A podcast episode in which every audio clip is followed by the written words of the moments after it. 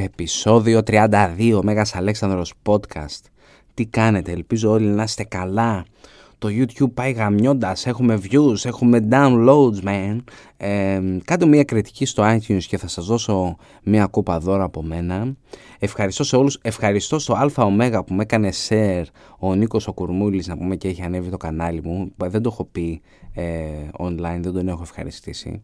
Αλλά thanks a lot man. Πείτε ευχαριστώ στον Νίκο αν το που δεν ξέρω, το ακούει. Άμα τα ακούς, ευχαριστώ. Άμα δεν τα ακούς και τα ακούει ένας φίλος που σε αυτόν, ευχαριστώ. Κάτω με ένα donate μέσω PayPal ή μέσω Patreon. Κάθε 50 λεπτό, 10 λεπτό, όποιος θέλει να δώσει κάτι μικρό, βοηθάει άπειρα. Ευχαριστώ πάρα πολύ. Αυτά πάμε να ακούσουμε το επεισόδιο. Να είστε καλά. Καλή συνέχεια. Γεια σας.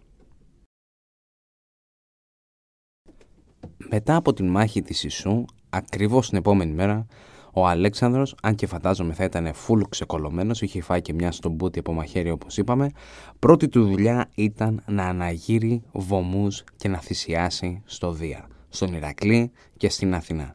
Και αμέσως μετά πάει να επισκεφθεί τους τραυματίες του. Τώρα, τι άνθρωπα είναι αυτός ο Αλέξανδρος. Δεν υπάρχει πιο συγκινητικό πράγμα από ένα βασιλιά να αναγνωρίζει τα κατορθώματα των στρατιωτών του. Ασφαλώς δεν θα μπορούσε να τα καταφέρει χωρίς αυτούς. Είναι νομίζω όλοι μπορούμε να το κατανοήσουμε, έργο κατά κύριο λόγο και των στρατιωτών. Οι οποίοι στρατιώτες θα είδαν ότι ο Αλέξανδρος είναι χτυπημένος και θα το εκτίμασαν ιδιαίτερα ότι ήθελε να τους αναγνωρίσει τι είχαν μόλις καταφέρει.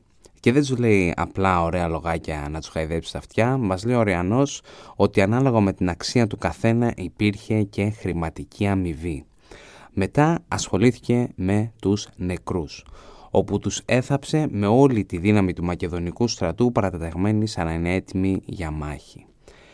Εδώ οι Πέρσες που ακολούθησαν τον Αλέξανδρο πρέπει να παρεξενεύτηκαν λιγάκι γιατί εμείς εντάξει δεν λέω τιμάμε τους νεκρούς μας αλλά όχι τόσο στο βαθμό που κάνουν αυτοί. Τώρα αυτό δεν θυμάμαι, κάπου το είχα διαβάσει, δεν θυμάμαι ακριβώς πού. Και καλά οι Πέρσες όταν είδαν τους Έλληνες πόσο γρήγορα τελείωσαν με τις κηδείες και επανήλθαν στην κανονική ροή του προγράμματος, είπανε τι αυτό είναι; Εντάξει, μου αρέσει ρε φίλε, γιατί ναι, εντάξει, πέθαναν, αλλά πέθαναν κάνοντας το καθήκον τους. Έτσι, ο πόλεμος δεν έχει τελειώσει, δεν ανάγκη να τους κλαίμε και ένα μήνα, έχουμε και δουλειές. Πάμε τώρα να βγάλουμε υπηρεσίες. Και βάζει τον πολυσπέρχοντα στη θέση του Πτολεμαίου, Θεός χωρέσον, όχι το γνωστό είπαμε έτσι, άλλος Πτολεμαίος, έναν κύριο Βάλκαρο τον διορίζει σατράπη της Κιλικίας, που είναι γιος του Νικάνορα, ο Νικάνορας που είναι ένας από τους βασιλικούς σωματοφύλακες, Επίσης, μιας και είχε μαζέψει 3.000 τάλαντα, όπως είχαμε πει, ή 5 μπίλις περίπου ευρώ, 5 δις, στέλνει τους ομήρους από τους σόλους να επιστρέψουν στο σπίτι τους. Και τους χαρίζει τα 50 τάλαντα που τους είχε βάλει πρόστιμο, δεν δε θέλει και δεν χρειάζεται να δημιουργήσει τώρα προβλήματα που δεν υπάρχει λόγος. Είπε να επισκεφθεί την σκηνή της οικογένειας του Δαρίου. Είχε λίγους εταίρους μαζί του, αλλά μετά μέσα στη σκηνή θα μπει ταυτόχρονα με τον Ηφαιστίωνα. Οι δύο άντρες φόραγαν περίπου τα ίδια ρούχα, αλλά ο Ηφαιστίωνας με διαφορά ήταν ο πιο εντυπωσιακός από τους δύο άντρες, πιο ψηλός, αλλά και σε πρόσωπο ήταν πιο ωραίος άντρας από τον Αλέξανδρο, έκανε μπαμ το παιδί, τράβαγε όλα τα βλέμματα πάνω του. Η Βασιλομήτωρ, η Σισίγαμβης, βλέποντας τον Ηφαιστίωνα, λέει Παναγιά μου τι πέδερος είναι αυτός, αυτός πρέπει να είναι ο Αλέξανδρος. Και πέφτει στα πόδια του σε στάση οικεσίας. Ο Ηφαιστίωνας σκαλώνει λιγάκι, τραβιέται πίσω, η Σισίγαμβης καταλαβαίνει ότι έχει κάνει μαλακία, Στη συνέχεια την ενημερώνει ένας υπηρέτης της για το λάθος της και γυρίζει στον Αλέξανδρο ζητώντας συγχώρεση και, ξανά, και ξεκινά ξανά να προσκυνά. Ο Αλέξανδρος της λέει «Δεν πειράζει μητέρα, δεν έχεις κάνει λάθος και αυτός Αλέξανδρος είναι». Αυτό είναι ένα ενδιαφέρον σχόλιο από τον Αλέξανδρο. Τώρα τι ήθελε να πει. Υπάρχουν πολλές ερμηνείες. Κάποιοι λένε ότι αποδεικνύει ότι οι δύο άντρες είχαν μια ομοφιλοφιλική σχέση. Πώς γίνεται να πεις όταν είσαι βασιλιάς ενός κράτους όπως είναι ο Αλέξανδρος ότι ένας άλλος άντρας είναι ίδιος με σένα; Θα το έλεγες μόνο σε περίπτωση που πίστευες ότι είναι το άλλος σου μισό. Αυτή είναι μία εκδοχή. Ή μπορεί απλά να αποδεικνύει ότι ο Εφεστίωνας ήταν από τα λίγα πραγματικά εμπιστεύσιμα άτομα του Αλέξανδρου, φίλοι από μικρή όπως έχουμε πει. Ή τι να προσκυνά τον ίδιο, τι να προσκυνά τον Εφεστίωνα, του φτάνει ότι προσκυνά Έλληνα, άρα τους έχει στο τσεπάκι του. Ένα είναι σίγουρο ότι ο Αλέξανδρος για τον Ηφαιστίωνα έτρεφε μεγάλη αγάπη Και είναι μια πολύ ενδιαφέρον σκηνή και ένα πολύ ενδιαφέρον σχόλιο. Αλλά δεν έχει τελειώσει έτσι. Ο Αλέξανδρος είναι ακόμα μέσα σκηνή. Αφού σηκώθηκε η κύρα Σισίγαμβη, τους επιβεβαιώνει ό,τι είχαν ακούσει από το Λέονάτο την, επόμενη, την προηγούμενη μέρα, ότι ζει ο Δάριος βασικά και άλλα έτσι όμορφα πραγματάκια, ότι είναι, επιπλέον όμως προσθέτει ότι είναι διαθέσιμος να δώσει πρίκα για τις κόρες του Δαρίου και να μεγαλώσει τον μικρό εξάχρονο γιο του Δαρίου με όλες τις τιμές που αρμόζει σε ένα παιδάκι στη βασιλική του θέση. Ο εξάχρονος μικρός ήταν σκληρό καρύδι, δεν είχε κολώσει καθόλου που είδε τον Αλέξανδρο. Ο Αλέξανδρος το εκτίμησε, τον φώναξε κοντά του, ο μικρός χωρίς να το σκεφτεί έτσι, τον πλησιάζει, βάζει το χέρι του γύρω από το λαιμό του Αλέξανδρου και του δίνει ένα φιλί στο μάγουλο. Συγκινήθηκε τόσο ο βασιλιάς μας από αυτή την πράξη που γύρισε και είπε στον Εφεστίωνα πόσο κρίμα ήταν που έλειπαν από τον πατέρα το θάρρος και η αυτοκυριαρχία του γιού του. Στη συνέχεια τους ενημερώνει ότι μπορούν να θάψουν όποιο πέρσι ήθελαν με όλες τις τιμές που τους αναλογούν. Είχαν πεθάνει πάνω από 100.000 στρατιώτες, όλο και κάποιος θα ήταν γνωστός τους. Και επίσης μπορούν να πάρουν ενδύματα και κοσμήματα από τα λάφυρα που έχουν κρατήσει για την πάρτη τους. Στα μικρά πριγκιπάκια έδωσε εντολή να τους κάνει μαθήματα ελληνικών και της ελληνικής κουλτούρας. Αυτή εδώ είναι η αρχή της εξάπλωσης του ελληνισμού κάτι που θα έχει στο νου του ο Αλέξανδρος για το υπόλοιπο της ζωής του. Όταν αργότερα θα ξαναειδωθεί με τα πριγκυπόπουλα, το 324 θα έχουν μάθει την ελληνική γλώσσα. Θα μπορεί να μιλάει σε ελληνικά δηλαδή. Μπορούμε να καταλάβουμε τώρα γιατί η Σισίγαμβης όταν πέθανε ο Αλέξανδρος από τη θλίψη της και το πένθος θα κλεισεί στο δωμάτιό της και θα αρνηθεί να φάει και να πιει μέχρι που και η ίδια θα πεθάνει. Εντάξει. Ήταν καλό παιδί ο Αλέξανδρος, παιδιά. Πώς να μην τον αγαπάει. Ξέρουμε ότι ο Αλέξανδρος σε αυτή τη φάση αρνιόταν να κοιτάξει τη γυναίκα του Δαρίου, τη Στάτηρα. Ήθελε να δείξει εγκράτεια. Ήλπιζε ότι θα το δουν οι άντρες του και ίσως θα τον μιμηθούν ώστε να μπορούν καλύτερα να συγκεντρωθούν στο στόχο τους. Όχι όμως ότι δεν παραδεχόταν την ομορφιά τους, έτσι η Στάτηρα είχε τη φήμη ότι ήταν η πιο όμορφη Περσίδα ever, έλεγε συχνά, σύμφωνα με τον Πλούταρχο, ότι οι Πέρσες είναι πόνος των ματιών. Όπως και για το Δαρίο ακούγεται ότι ο, ο πιο ψηλός και πιο ομορφότερος άντρας της Περσίας. Είχε τέτοια περιφρόνηση όμως για τους άντρες που δεν είχαν έλεγχο των σωματικών ορμών τους που θα προτιμούσε να μην τους είχε καθόλου στην παρέα. Όπως για δύο κυρίους, τον Δάμονα και τον Τιμόθεο, αυτά τα δύο αρχίδια είχαν βιάσει ορισμένες γυναίκες των Ελλήνων μισοφόρων που πολέμησαν για τους Πέρσες. Στέλνει ένα γράμμα στον Παρμενίωνα και τους λέει να τιμωρηθούν υποδειγματικά, σαν θηρία και αν κρυθούν ένοχοι να τους σκοτώσει. Τώρα, αν ήταν όντως ομοφυλόφιλος, μπορεί να πεις ναι, ρε φίλε, για σένα εύκολο είναι να έχεις τον ηφαιστείο και ξεκαβλώνει, αλλά αν είσαι straight και έχεις να δεις τώρα γυναίκα ολόκληρα χρόνια, έτσι, δεν θα βιάσεις για να ξαλαφρώσεις. Δεν λέω ότι συμφωνώ, έτσι, προφανώς προσπαθώ να καταλάβω πώς σκέφτονται. Ε, όχι ρε μαλάκα, θα σου λέγει ο Αλέξανδρος, μην το κάνεις αυτό. Αμαυρώνεις το όνομα του ελληνικού αγώνα στην Ασία. Όπως θα δούμε και στο μέλλον, Έχουμε ήδη δείξει στο παρελθόν, αρκετές από τις πόλεις της Ασίας θα πάνε οικειοθελώς στον Αλέξανδρο. Αν πίστευαν πως ό,τι και να γίνει θα μας βιάσουν τις γυναίκες και παιδιά, δεν τους σταματά τίποτα από το να αμυνθούν μέχρι να στάξει η τελευταία ρανίδα του αίματός τους. Όχι ότι είναι ένας, όχι ότι είναι κανένας πουρτανομαλάκας, έλεγε ότι δύο πράγματα τον κάνουν να νιώθει θνητός. Ο ύπνος και η συνουσία. Σε όλα τα άλλα Θεός.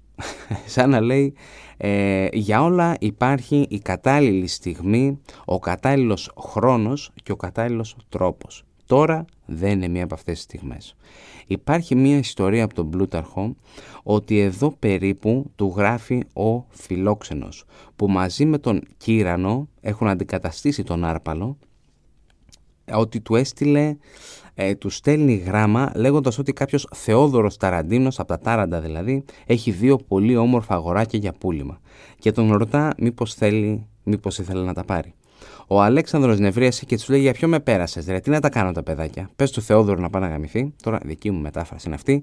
Παράγραφος 22 ο Πλούταρχος για όποιον όποιος θέλει να διαβάσει το πρωτότυπο.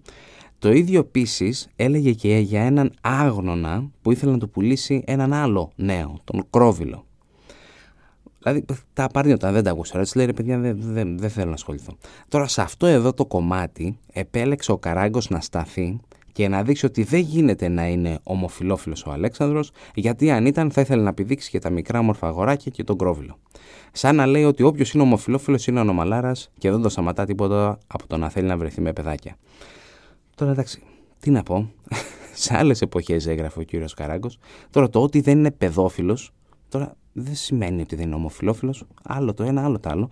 Αυτό μας δείχνει όμως ότι τα πιο νυφάλια μυαλά, όπως το Αλέξανδρο, έχουν εξελιχθεί και το φαινόμενο της παιδοφιλίας, παιδοφιλίας είναι στα τελευταία του. Και λέω στα τελευταία του και όχι εντελώς εκτός από τα μαλλιά των Ελλήνων, από τα μυαλά των Ελλήνων, συγγνώμη, γιατί άτομα όπως ο Θεόδωρος, ο Άγρονας και ο Φιλόξενος θεώρησαν ότι θα ήταν μια καταπληκτική ιδέα να ενημερώσουν τον Βασιλιά για το τι κυκλοφορεί στην πιάτσα. Ε, ο, Πλούταρχος, ο Πλούταρχος μας λέει ότι ήταν σε όλα εγκρατής ο Αλέξανδρος, στο φαΐς, στο ποτό, στα γλυκά.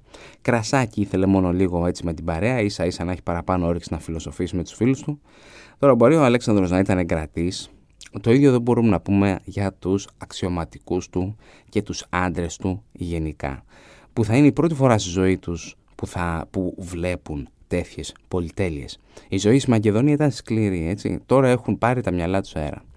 Και καλά κάνουν έτσι, εντάξει, και εγώ το ίδιο θα έκανα, δεν καμιέται, μια ζωή ζεις, και αν δεν, μια, μια ζεις, μια δεν ζεις, ειδικά στους, στους αρχαίους χρόνους, ένας αξιωματικός του Αλέξανδρου ε, το γύρισε γκοθάκι και έβαλε ασημένια καρφιά στις σαρβίλες του.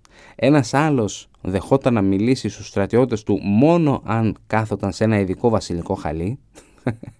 Οι περισσότεροι αρκέστηκαν στο να πάρουν απλά μερικές περσίδες παλακίδες. Από τη μία λες αυτό θα τους κάνει καλό έτσι γιατί θα πολεμήσουν πιο άγρια γιατί θέλουν να κρατήσουν τα υπάρχοντά τους αλλά όπως θα δούμε στο μέλλον μια κοπελιά την Αντιγόνη που πήρε ο Φιλότας, ο γιος του Παρμενίωνα, δωροδοκήθηκε για να ρουφιανέψει τις προσωπικές του συζητήσεις.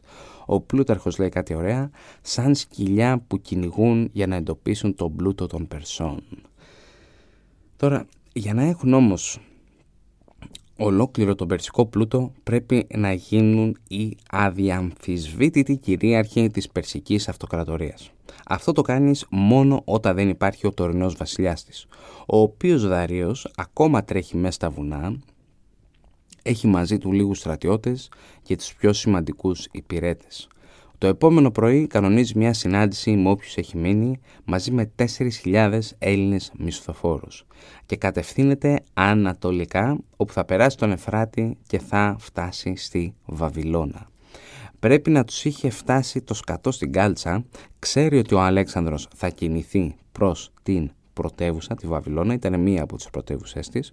Ο ίδιος δεν είναι ακόμα σε φάση να πολεμήσει, το ίδιο ισχύει και για το στρατό του. Ε, όχι ότι τα έχουν φτύσει, δεν έχουν καταστραφεί ολοσχερός και ο Αλέξανδρος θα μπορούσε να πεις δεν είναι σε θέση, ούτε πιστεύω να θέλει και να εμπλακεί σε ένα ανταρτοπόλεμο τώρα στα βουνά της Ασίας, οπότε και οι δύο άντρες ασχολούνται με τα παρασκήνια. Ξέρουμε, ε, ξέρουν και οι δύο ότι το θέμα τους θα λυθεί μόνο με μία εκπαρατάξεως μάχη, αλλά όπως θα δούμε σε λίγο, ο Δαρίος θα, θα κάνει μια προσπάθεια μέσω διπλωματίας. Ο Αλέξανδρος θα βάλει στόχο τα φοινικικά παράλια. Λίγες μέρες μετά τη μάχη της Ισού, ο Μακεδονικός στρατός μέσω παραλιακής οδού κατευθυνόταν νότια προς το εσωτερικό της Συρίας περνά από την κοιλάδα του Ορόντι, εδώ τοποθετεί τον Μένονα κυβερνήτη της κάτω Συρίας, μετά μέσω των ακτών των Γαβάλων, σημερινό Τσεμπέλχ και της Πάλτου η Αράμπ Ελ Μελίτ πάει προς Μάραθο, ένα τυχισμένο νησί ανοιχτά της Άραδους ή σημερινό Αργουάντ. Βασικά όπως κοιτάς στην Κύπρο, στο χάρτη, ακριβώς δεξιά. Αυτό εδώ, είναι το, αυτό εδώ το νησάκι τώρα θα μπορούσε να δημιουργήσει τρελά προβλήματα για τον Αλέξανδρο. Άμα έκαναν καλή άμυνα θα μπορούσαν να καθυστερήσουν τον αγώνα αρκετά.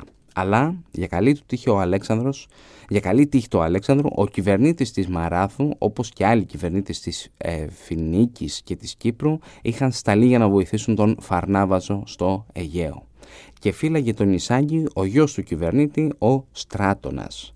Το παλικάρι έχει λίγους στρατιώτες για να τον προστατεύουν και μηδαμινές ναυτικές δυνάμεις. Τώρα εντάξει και εσύ άμα ήσουν στη θέση του Πιστεύω το ίδιο θα κάναμε που θα κάνει και εδώ και ο Στράτονα. Μαθαίνει ότι ένας γαμιστερός Έλληνας έρχεται προς ασένα και έχεις, και έχει άγριες διαθέσεις. Resistance is futile, που έλεγε και ο Μπόργκ στο, Star, στο Star Trek. Η αντίσταση θα ήταν μάταιη. Οπότε όταν είδε ότι πλησιάζει ο Αλέκο μας, βγαίνει να τον υποδεχθεί και του προσφέρει ένα χρυσό στεφάνι. Αυτό σημαίνει ότι και επίσημα του έχει του έχει παραχωρηθεί και η Μάραθο και όλες τις άλλες υποταγμένες σε αυτούς τις περιοχές μέχρι την Μυριάμι. Η Μυριάμι είναι εξαιρετικά σημαντική, εκτός ότι είναι γνωστή ότι έχει τις πιο καλλιεργήσιμες περιοχές, βρίσκεται και πάνω στον, στην διαδρομή που ακολουθούν τα καραβάνια για Παλμύρα και Βαβυλώνα. Τώρα τα καραβάνια, ξέρετε τι είναι, είναι η ομάδα ανθρώπων που ταξιδεύουν μαζί, με, μαζί σε μια εμπορική αποστολή. Κυρίως μέσα από ερημικές περιοχές. Είναι αυτή η κλασική φωτογραφία, βλέπεις καμίλε και πάνε έτσι, τακ, τακ, τακ, τακ, πολλές διάφορες. Φτάνει στη Μάραθο το παιδί μας και τον υποδέχονται δύο απεσταλμένοι του Δαρίου.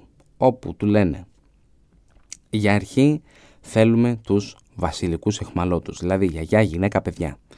Σε αυτό συμφωνούν όλες οι πηγές μας.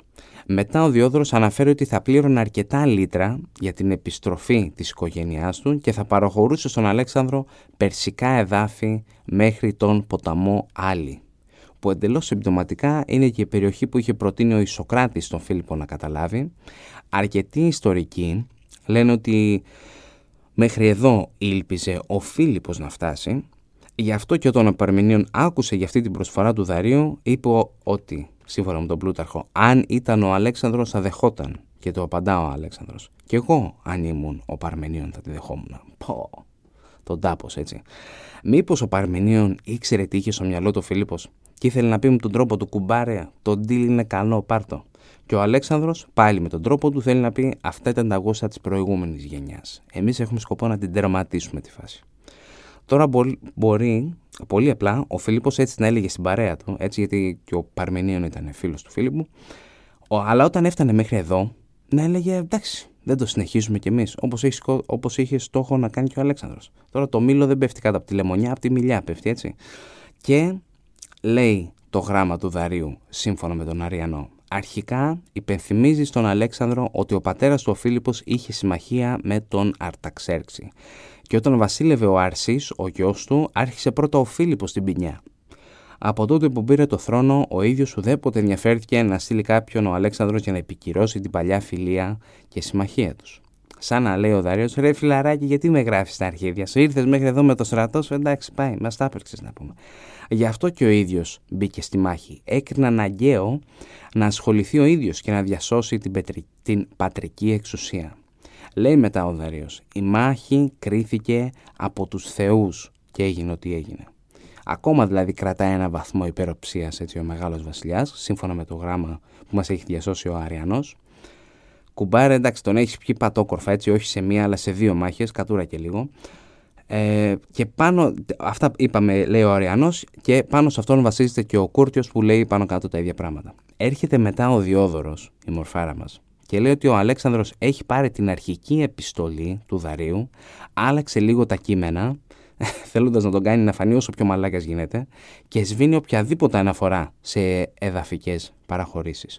Ο λόγος είναι ότι δεν θέλει να αποκαλύψει τους όρους του Δαρίου στο πολεμικό του συμβούλιο. Ο Αλέξανδρος, όπως ξέρουμε, θέλει την ολική ανατροπή του Δαρίου, έτσι, οπότε διαλέγει οποιοδήποτε μέσο έχει διαθέσιμο για να συνεχίσει το story μας όπως θέλει αυτός να ολοκληρωθεί. Με την όποια επιστολή του Δαρίου είχαν, οι Μακεδόνες απορρίπτουν ό,τι ζητά ο βασιλιάς των Περσών. Το οποίο εντάξει, δεν νομίζω να σας ξαφνιάζει. Όλοι πάνω κάτω έχουμε καταλάβει τι άνθρωπος είναι ο Αλέξανδρος, ήταν ο Αλέξανδρος, αλλά και αυτά που είχε τάξει ο Δαρίο προφορικά και όχι στην επιστολή είναι στην ουσία εδάφη που έχει ήδη υπό τον έλεγχο του ο Αλέξανδρος και η παρέα. Οπότε φαντάζομαι όλοι μπορούμε να συμφωνήσουμε με την απόφαση του Αλέξανδρου να τον στείλει στο διάλογο το Δαρίο. Το λέει όμορφο όχι εσχρά, όπως βλέπουμε και στο γράμμα που έχει ετοιμάσει ο Αλέξανδρος για το Δάριο, δίνει την επιστολή ο Αλέκος στον Θέρσιπο, του λέει τη δίνει στο βασιλιά και δεν λες κουβέντα σε κανέναν για τίποτα. Θα μιλήσει από μόνο του το πράγμα. Μας δίνει ο Αριανός την επιστολή του όπου θα σας την διαβάσω τώρα. Λοιπόν, Ποντίνα. Οι πρόγονοί σας, αφού εκστράτευσαν στη Μακεδονία και την υπόλοιπη Ελλάδα, μας έβλαψαν, ενώ δεν είχαν αδικηθεί προηγουμένως. Εγώ, επειδή αναδείχθηκα αρχηγός των Ελλήνων και επειδή θέλω να τιμωρήσω τους Πέρσες, πέρασα στην Ασία. Γιατί εσείς κάνατε την αρχή της ατιδικίας γιατί βοηθήσατε τους Περίνθιους που αδικούσαν τον πατέρα μου και στη Θράκη που την εξαισιάζαμε εμείς. Ο όχος έστειλε δύναμη. Τα είχαμε πει τότε παλιά σε αυτά τα επεισόδια, έτσι τα θυμόσαστε; Στο Θράκη νομίζω, 13 ποιο ήταν. Και όταν δολοφονήθηκε ο πατέρας μου από τους συνομότες που εσείς οργανώσατε, όπως οι ίδιοι με επιστολές προς όλους καυχηθήκατε, αυτό δεν ισχύει, αλλά anyway, ε, δεν, τον, δεν τους σκότωσε ο Δαρίος στο φίλο. Εντάξει, δεν πειράζει. Πού ήμασταν; Και όταν εσύ σκότωσες τον Αρσί με τη βοήθεια του Βαγόου, αυτό έγινε, και κατέλαβες στην εξουσία ούτε δίκαια ούτε σύμφωνα με τον Περσικό νόμο, αλλά αδικώντας τους Πέρσες και στέλνοντας σε βάρος μου προς τους άλλους Έλληνες εχθρικά γράμματα για να μου πολεμήσουν και στέλνοντας χρήματα στους Λακεδαιμονίους και σε μερικούς άλλους Έλληνες που από τις άλλες πόλεις καμία δεν τα δέχθηκε, ενώ οι Λακεδαιμόνιοι τα πήραν.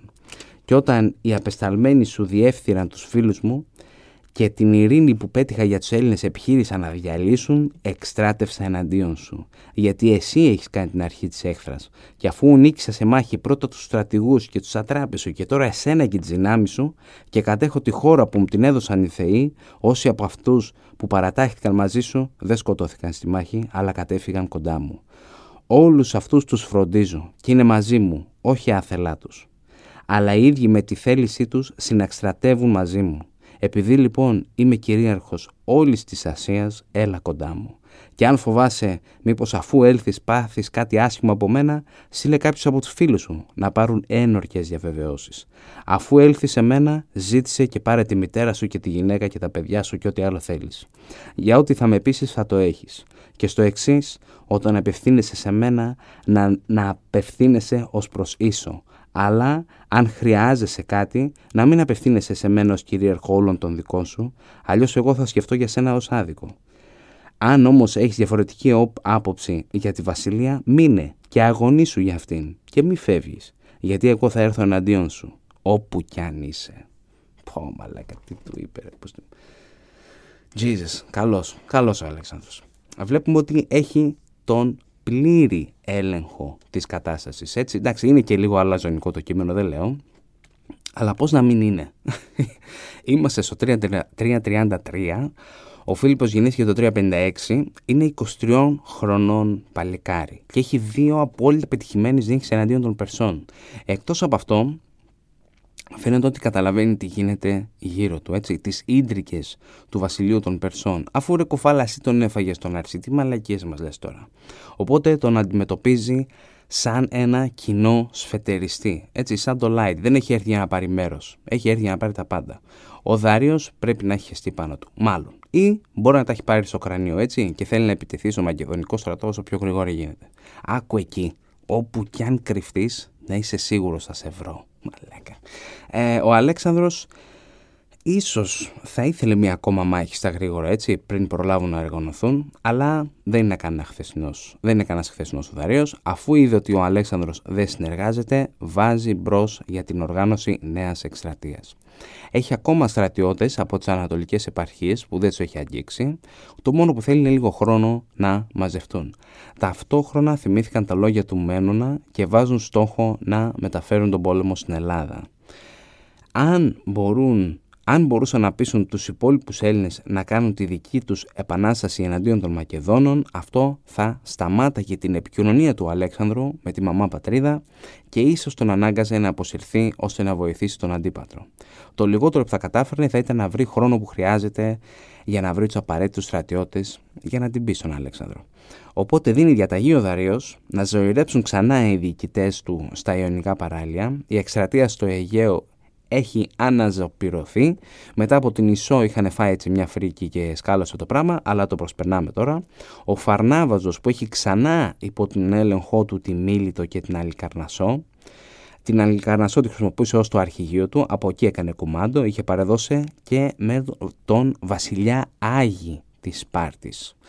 Οι Σπαρτιάτες ποτέ δεν γούσαν τους Μακεδόνες, οπότε θα δώσει στον Σπαρτιάτη βασιλιά περσικά πλοία περσικό χρυσό και τουλάχιστον 8.000 μισθοφόρους, όπου λένε που όπως λένε και οι πηγές μας για να αλλάξει την πολιτική κατάσταση στην Ελλάδα υπέρ του Δαρίου.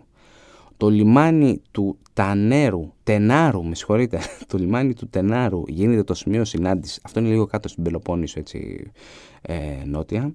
Γίνεται το σημείο συνάντησης επαναστατών εθελοντών και την ίδια στιγμή δίνει εντολή σε μια μισθοφορική δύναμη να ανακτήσει την περιοχή του Ελισπόντου. Αρκετές πόλεις, χωρίς να ξέρουμε ποιες ακριβώς, ανακαταλήφθηκαν για λογαριασμό των Περσών. Ο Αλέξανδρος επικοινωνεί μέσω των στενότων και λενών και ο Ιδαρίος ήλπιζε ότι με τη βοήθεια των ορεινών φυλών θα μπορούσε να κλείσει το στενό και να δυσκολέψει το έργο του Αλέξανδρου. Ο Αντίγονος ο Μονόφθαλμος είναι κυβερνήτης της κεντρικής Μικράς Ασίας και έχει μείνει με λίγους στρατιώτες. Αυτά βλέπει τώρα ο Δαρίος και λέει τον έχω έτσι. Κάτσε να τον πιέσω λιγάκι και θα τρέχει να κρυφτεί. Ο Αλέξανδρος όμως, όπως πολύ ωραία έχει πει και ο Γκριν, έχει πάρει τη δική του κρίσιμη απόφαση στο Γόρδιον. Η Νότια Ελλάδα και η Μακεδονία ήταν στην έσχατη ανάγκη αναλώσιμες και η νίκη της Ισού μπορεί μόνο να ενισχύσει αυτή τη στάση.